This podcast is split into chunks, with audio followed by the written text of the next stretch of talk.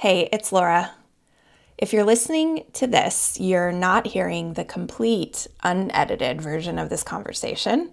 If you want in on that, you can get it by becoming a TMST Plus member.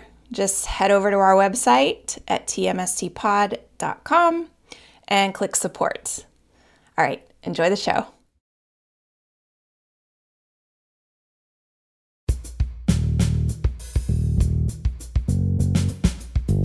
Hey, it's Laura. So, with this conversation, we're doing something completely new. This is part one of a two part conversation with Jamie Lee Finch.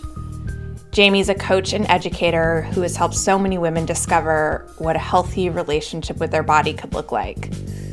So, we go deep into her thoughts on why we need to relate to our bodies like a person, yes, and the healing that can come as a result. Jamie is also the author of You Are Your Own A Reckoning with the Religious Trauma of Evangelical Christianity.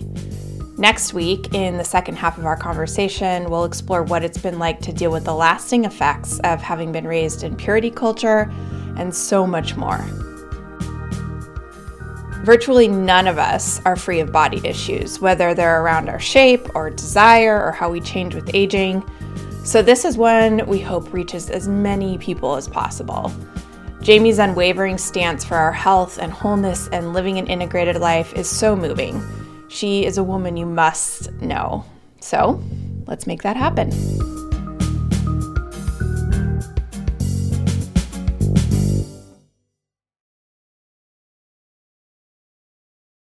So you have this bold statement that I love. Uh, you say your body is your best teacher, and I'm just here to introduce mm-hmm. the two of you. Mm-hmm. So tell me what that means. Well, the kind of underlying subtext underneath that statement of your body is your best teacher, um, in order for your body to be a teacher, your body has to be a person because teachers are people.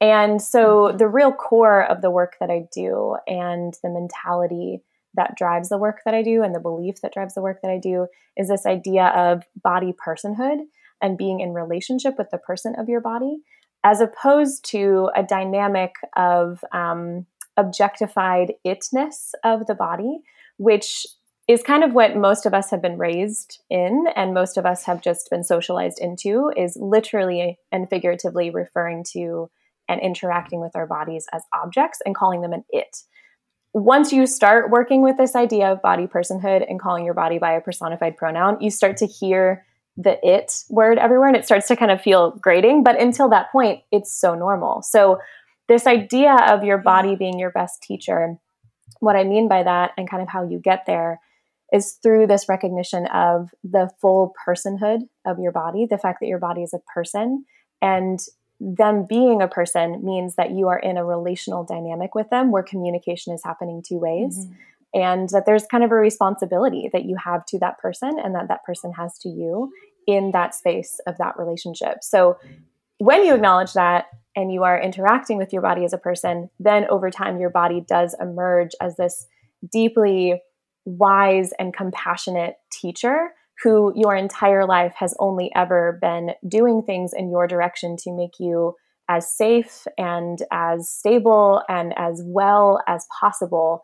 It's just that our perspective mm-hmm. of many of the things that our bodies are doing and have done, our perspective is, is often very altered by the the ways in which we've been socialized to think that they're objects and not people. So a lot of what I want to do in both my one-on-one coaching and in my online course and just anything I do with this body personhood work is get people walk people to this understanding of this concept and then move out of the way so that they can hear the person of their body and listen to the person of their body more than they might be inclined to listen to me as their idea mm-hmm. of a teacher I might be a temporary stand in teacher for a bit, but I really, what I want to do more than anything is move out of the way and say, your body is actually your teacher. I'm just here to get the two of you talking to one another. That's beautiful. What do you look at it as different than I always think of your body as an animal? Oh, I love that. Maybe, maybe it's you're saying similar things. Do you actually get people to give their body a persona a name I'm a little curious about the visualization of an actual person. Yes. Or do, or is it you not you type of thing? It's a little bit of both and the way that this emerges for each individual person who works with it, again whether it's clients that I've worked with one-on-one in coaching or folks that are going through my course, I do group coaching facilitation in my course or people can just take it on their own. It emerges differently for every person. The thing that I I don't want to necessarily use the word require because it's a it's a gentle requirement, but it is vital to this process is the use of changing is the use of a, you know a personified pronoun so changing the word it to he she or they but beyond that mm-hmm. it's different for everyone so i've had clients who um, they have felt like a an actual proper name emerge for their body so they've started referring mm. to their mm. body by a specific name whether that's a human name or maybe just an affectionate nickname, like a term of endearment that they consistently go by. Yeah. There also are, use the word visualization, like in the visualization of it, there are actually visualization exercises in my course that came from the one on one on one work that I do, where I'm prompting people to imagine entering into and occupying and staying in kind of a therapeutic conversational space with the person of their body and in that visualization, they're just allowing whatever emerges from their own creativity, like to kind of fill the space for them. So everything from if maybe their body doesn't even look like them, maybe the person of their body doesn't look like the idea of who they know that they look like. So everything from that end over to what does the space look like that you're occupying? Mm. It's funny recently in a group coaching session, I had asked that question question to one of my groups and well, I have two different groups. So it was very interesting getting the feedback from both different groups and hearing people share. Because for me, my kind of space that I've imagined sitting with and, and communicating with my body was very kind of therapeutic in some sense, like a therapist mm-hmm. office. And I was hearing mm-hmm. my my group coaching clients say things like, um, like a cabin, like an isolated cabin is where they would meet the person of their body. Or like there was one person or a couple people who had mentioned their space wasn't a space they'd ever been before, but it was an amalgamation of previous spaces that had made them feel safe and secure. So, like a yeah. library, or you know, just pulling things out where there's a wall of books, and uh, the word cozy came up for a lot of people. So, mm-hmm. the specifics of how you interact with and engage with, and therefore communicate with this person, and how this person reveals their personhood to you is very unique to each individual yeah. specific person, but it's all predicated on this base acknowledgement of, okay, I need to stop calling you an it and start calling you a he, she, they, because you are a he, she, they. You are a living being. And everything that goes along with being a living being is something that I'm now setting myself up to expect to receive from you. So, love that. Mm-hmm. Love it. When someone calls you or reaches out to you, what do they say? Like, what are they looking for? That's a great question. I don't think anyone's ever asked me that question on a podcast before, and okay. I don't know why now because that's right. It's like isn't that's a beautiful question. Um, so they definitely don't call because they don't have my phone number. Um, but right. the channels where they reach that out that would be that would yeah, be scary, right? It'd be a little email. bit overwhelming. Yeah, via email, form submission on my website, social media DM. Um, usually the language that is used, generally there will be some sort of lead in with, I heard you on a podcast or I read your book, usually just to contextualize. Mm-hmm. But mm-hmm. then I've gotten everything from a straight to the point, one or two sentences of, um, you know, communication like, I feel disconnected from my body, or I don't feel alive, or, you know, something like that, very short and simple. And like, can you help? All the way to the mm-hmm. other end of the spectrum of someone saying, I encountered your work in this way. I heard you talking about the way that you have this relationship with your body. And it spoke to me in a certain way because here's what I've been through. And then I get like paragraphs of their individual and specific trauma and then the can you help? And would you say most people come from the background that you did, the evangelical background? Definitely. I think that that is something that has happened because of the book that I wrote, right. which was and remains, in my mind, very separate from the embodiment work that I do. But I mm-hmm. understand that because I do both, they've been fused together.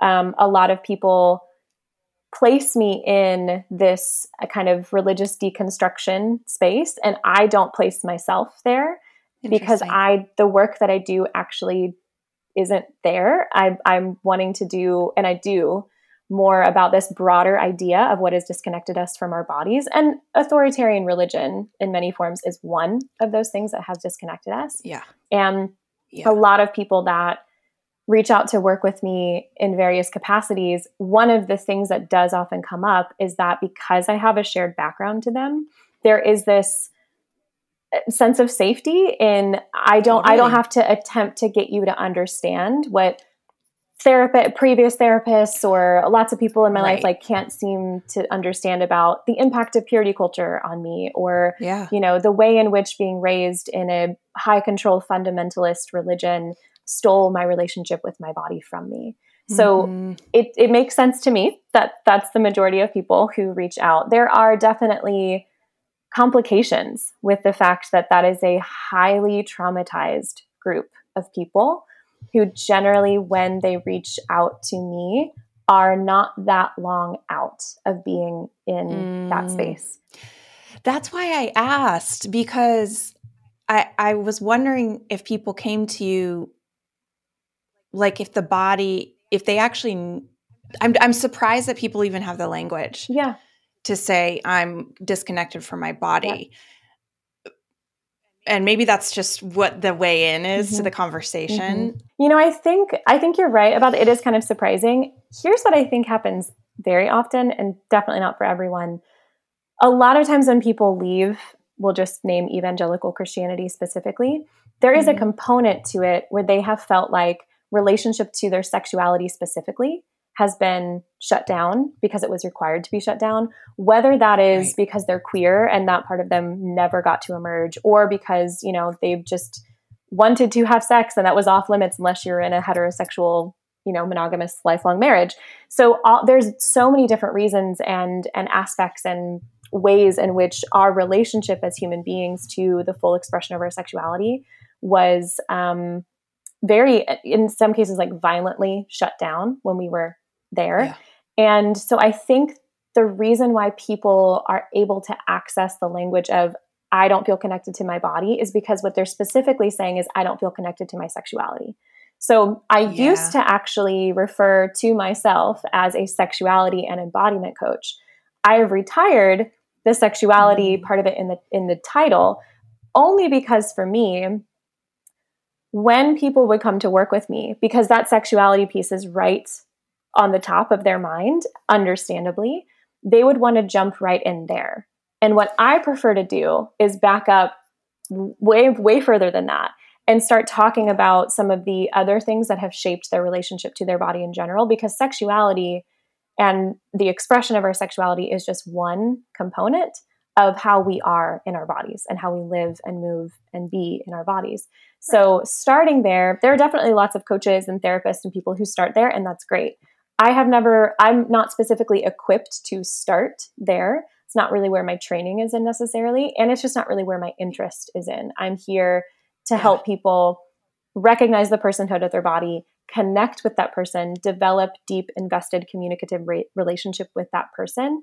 And as an outgrowth of that overarching work, their relationship to their sexuality will change over time. And it's clients who that's been the energy where they've come in guns blazing like i want to work on my relationship to my sex life or the fact that i can't orgasm yeah. or the fact i just figured out right. i'm queer and i'll yeah. i'll pull them back and we won't like the joke has been for i mean i've done this job for like five years now the joke has been for a while that you know so many of those people who come in wanting to work directly on that i'll, I'll acknowledge that in the consultation and then we won't revisit it for like four months but yeah. then by the time right. we revisit it four or five months later there's so much that they'll tell me has already changed without us even mm. directly talking about sex itself or sexuality itself. It makes so much sense. It's a it's one of the presenting the most acutely presenting symptoms to them probably yes. because they get so much feedback about mm-hmm. it. Yeah, that's a great way uh, to put it. In in the in the world, right? Mm-hmm. And and with others in in relationships and there's probably so much repression and so on. Mm-hmm but it's like alcohol like i i work you know my history is in addiction and alcohol and and the drinking has to be addressed. Yeah. But it's just the tip of the iceberg. Yes. There's all the stuff underneath and yeah, so I uh, that makes a lot of sense. So you you have a course called Your Body as a Person. Mm-hmm. Mm-hmm. And you say the simple shift that holds the key to personal healing and collective justice, mm-hmm. which I think is so interesting. How did you arrive there? Mm-hmm. Personal healing is pretty intuitive, but then mm-hmm. collective justice. Yes. How did you end up yeah, there? it's kind of an audacious statement. um, no, yeah, great. I, but I mean, it's the most honest one I can think of because what I'm not saying is like me as an individual person, like I have the answer what I am saying is this recognition of body personhood answers so many of these questions that we keep trying to answer in other ways and keep not really finding any path forward. Mm-hmm. So obviously, yes, the personal healing part is pretty pretty clear. But the collective justice aspect to it, this is something I go really deeply into in the first full module in the course, um, in module two, where I'm talking about the existence and impact of intersecting systems of oppression. So the ones that I directly yep. name in the course are capitalism, patriarchy, white supremacy, authoritarian religion, ableism, and fat phobic diet culture.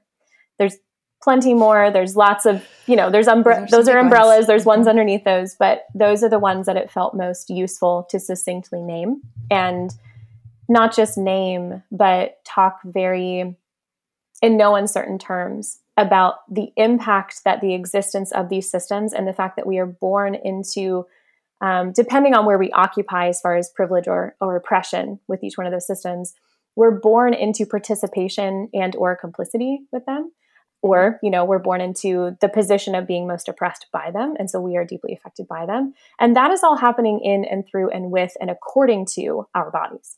So for example with white supremacy obviously my body is affected by the existence of white supremacy. But someone who is not white, their body is so much more deeply affected by the existence and impact of white supremacy. And if we're going to talk about body personhood and if we're going to talk about personal healing, we also have to talk about the fact that what you have been taught about your body, you have also internalized and projected outward onto everybody else's body too. So using say more about that. Yes. So using capitalism, for example, it's like one of the easiest examples. A lot of us have this internalized belief about our bodies that if they get tired or if they get sick, um, that they are lazy, that they're trying to inconvenience us, that they're they're just like bad machines that are breaking down. So we have that belief about ourselves. And what having that belief about ourselves causes us to also do is project that belief outward onto other people often in ways that are knowingly or unknowingly agreeing with the socialization and talking points that we've received about like certain types of people, whether they're people of color, disabled people, fat people, whether regardless, like we've been t- we've been given these hierarchies of like who fits in the category of lazy, who fits in the category of productive. And therefore, mm-hmm. because of that, the subtext is who fits in the category of bad and who fits in the category of good. So when we believe these things about ourselves and when the impact of the body negating and body harming messages of capitalism are affecting me and I can benefit from divesting from those and learning about the personhood of my body, being more gentle with her, learning that like rest is useful and you know divesting from these ideas of capitalism. Additionally, when I do that, I'm also divesting from that maybe we'll call it an impulse a survival impulse, we'll say, to project yeah. those same ideas outward, which then causes me to label and to judge and to further participate, especially if you're a person with privilege. So I have thin privilege, I have white I have white privilege, I have all of these privileges that if I am not divesting from those actively in my personal life, I will continue to project those outward and I will continue to participate in these systems in the ways that they continue to oppress people who are not me this is why I needed to bring the collective justice element into it, um, especially as a white woman, because in a lot of embodiment spaces or healing spaces, self help spaces, what you encounter a lot is that the self healing part of it, the personal healing part of it is enough, and the conversation ends there. And mm-hmm. that focus just on the individual yes, and how and how this yeah. benefits you. And even when I was creating the course and working with my team to figure out how to market it, the people I worked with had worked in past situations with past people who used all of the marketing best practices and we're like well that's what we need to hone in on is How can this benefit your individual, personal, special life? And I'm like, we can't. Mm-hmm. The, the content of the course goes further than that and explains why that's necessary. So, even in the marketing, we have to go further than that and explain why that's necessary. So, it grew out of the knowledge and awareness and the education I've received in the past few years of learning about this, but it also grew out of this deep dissatisfaction from the fact that I am a chronically ill person. I am I'm a disabled person, invisibly disabled, but disabled nonetheless. Mm-hmm. And so mm-hmm. these self-help spaces, these um, very typical self-help spaces, like I never felt like they were talking to me because my body is not I can't mind over matter myself out of a chronic illness. Like that's never going to happen. So right. I have to You can't uh, law of attraction your way no, out of it. Absolutely not. No. So it right. it's nice to think about the fact that the benefit of the self-help things and the courses and it's really nice to think that we can personally benefit from those. But i'm also interested in in the world in like creating a more just world where my body who will never stop having a chronic illness doesn't have to do so fucking much to survive. Like i'm also equally as interested in creating that world. So in order for that to happen we have to take what we're learning inward and let it work inward in order to push it outward as well to create new systems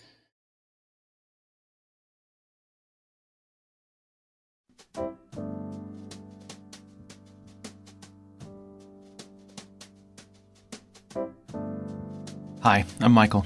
I'm the executive producer of Tell Me Something True, and I co created the show with Laura. We built TMST and our online community with the hope of creating a sane spot on the internet. We're really passionate about the ad free nature of this work. Our belief is that this project will work best if we're not hustling to keep advertisers happy, and we keep our attention on you, the TMST community. And this is where you can play a major role. TMST Plus is the membership group that helps to keep this podcast going. Whether it's through a monthly membership or a one time contribution, TMST Plus members are vital to this experiment. As a TMST Plus member, you get to join Laura for member only events, send in questions for the guests, hear the complete unedited interviews, and connect with other TMST community members. You know, sometimes we feel like we can't make a difference in the world. With a TMST Plus membership, you can be keeping this space alive and thriving for a one-time gift or for as little as 10 bucks a month. You can find the link in the show description and then please head over to tmstpod.com right now to support the show. And thanks.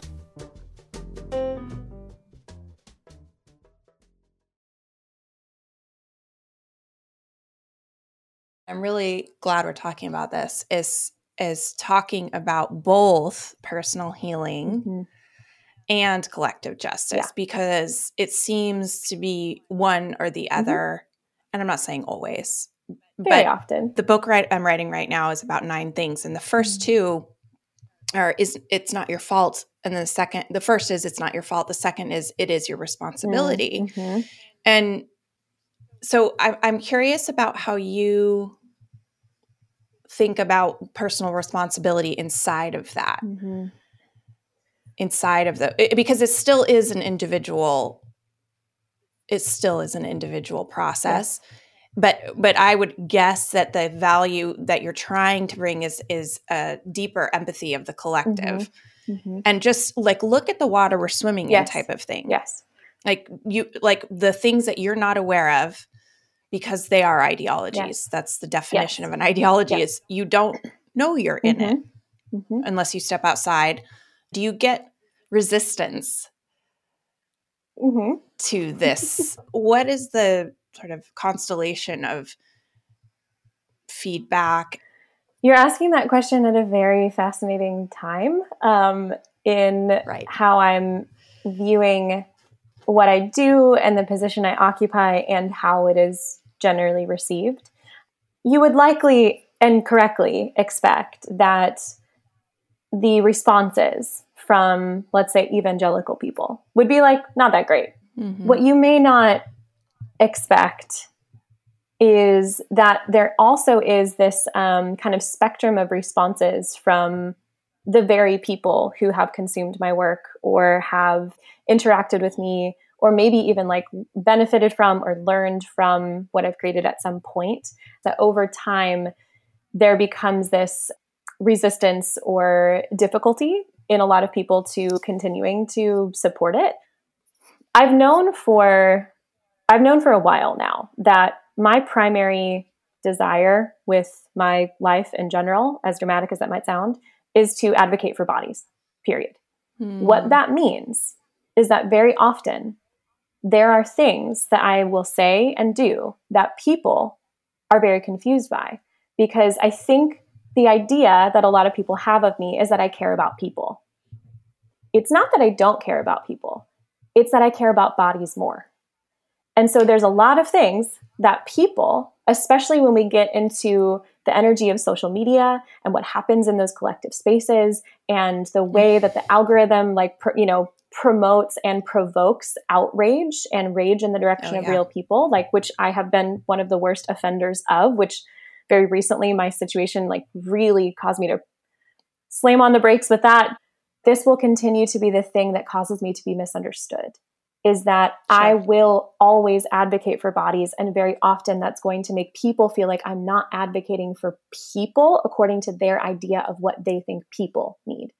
And I'm not saying they're wrong, but what I am saying is you cannot, like, again, you cannot mind over matter your way out of your physiology and what your body knows is needed in order to be stable and be here and actually connect and actually really learn. Because if you want people to learn from their mistakes, of which I have made many publicly, if you actually really want to hold me accountable, and you really want me to learn from those, you have to let me involve my body in that process, which means you have to trust me to do that process with my body, which means I can't do it for you immediately. I can't. Nobody can. It's not just me. Or, Nobody or can. in front of you. Or in front of you. yes. When you say I'm for bodies, what I hear is because you don't have humans without mm-hmm. bodies. Mm-hmm. Yeah. Okay, so it's like, uh, what, what do you mean when you say that? Are you for nervous systems? Are you for equanimity, more equanimity overall? What does that actually mean mm-hmm. to you? Yeah. So, my body has been a person to me for like seven years. So, at this point, it is second nature.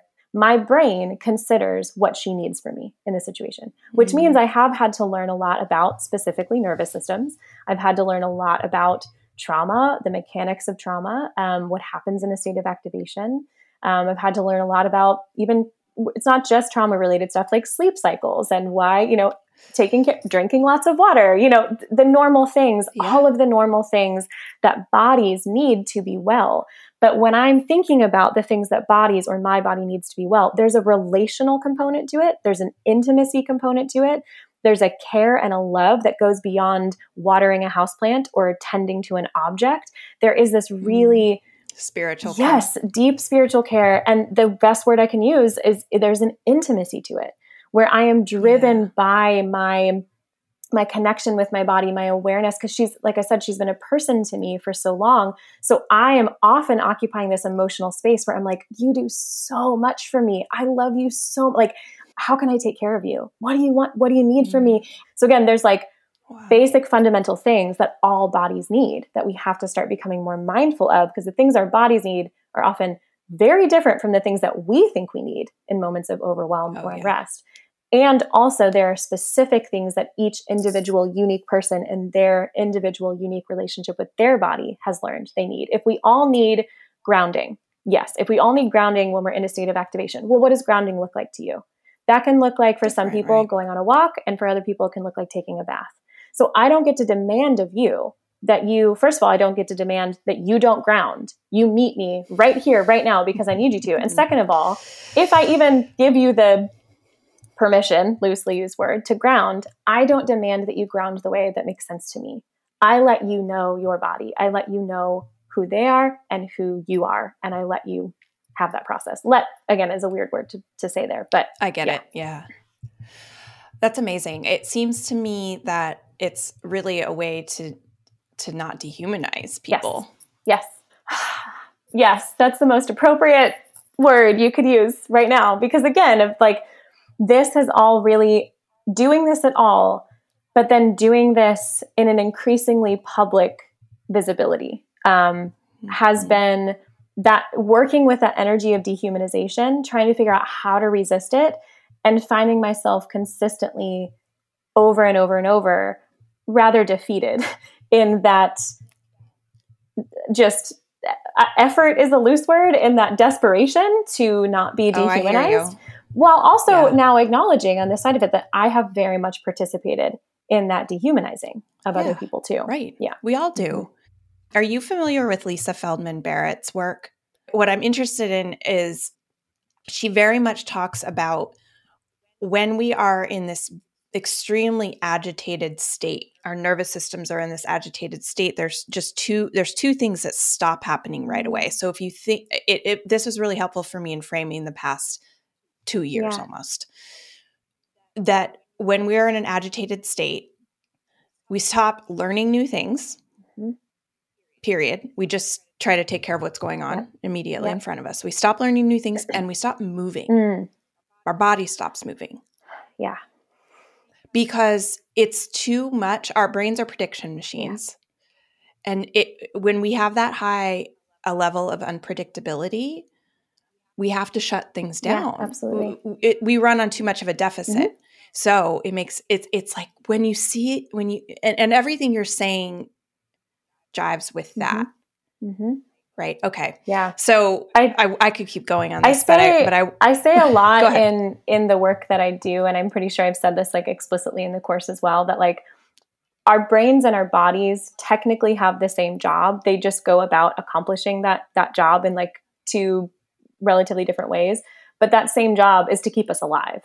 And so as you're explaining this like theory of like, okay, so what happens in a state of overwhelm? Like the brain will do these two things where it will, you know, shut down our ability to learn. It will shut down our ability to move. I hear so much kindness in that.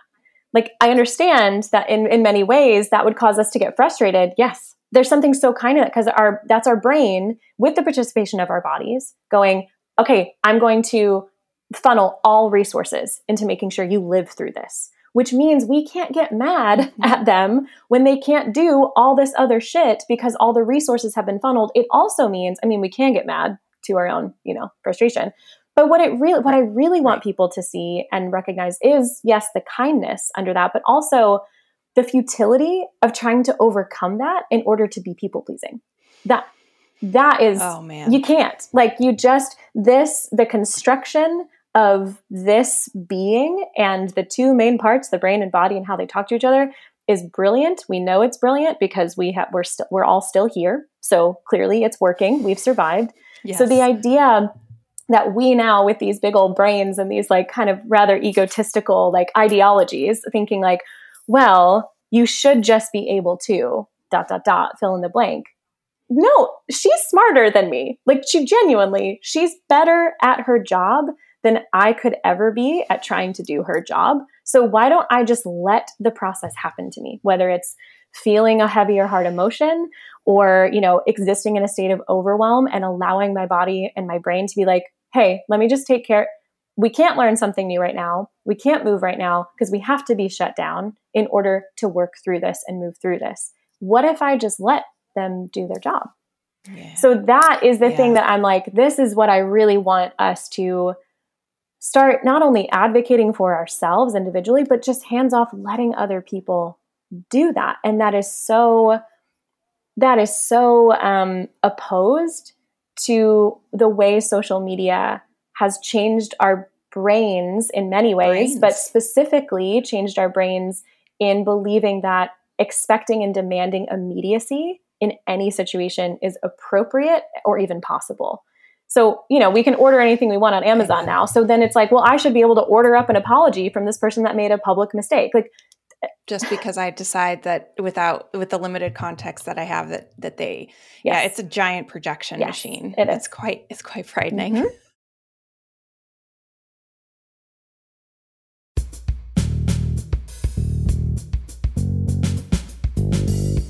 Okay, so we have to stop right there and I know I know it's a weird kind of cliffhanger, sort of terrible But like I said, we got into so much stuff, there was just no way to fit it into one episode.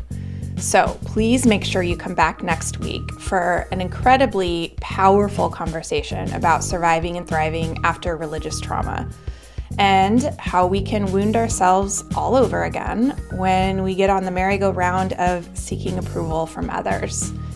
It's insidious and pernicious and something I know too much about.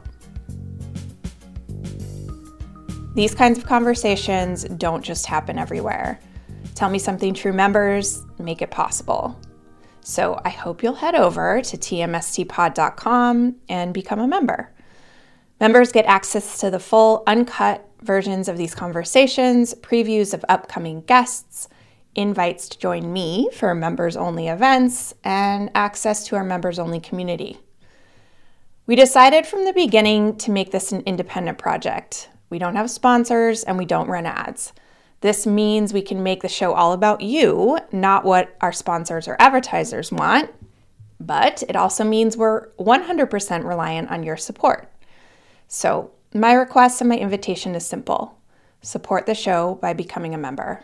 Or you can simply make a one time donation of as little as $5. I can't stress this enough. You can make a huge difference for as little as $5. So please head over to tmstpod.com right now. Tell Me Something True is engineered and mixed by Paul Chufo. Michael Assessor and I dreamed up this show, and we're looking forward to joining you online and next time on Tell Me Something True.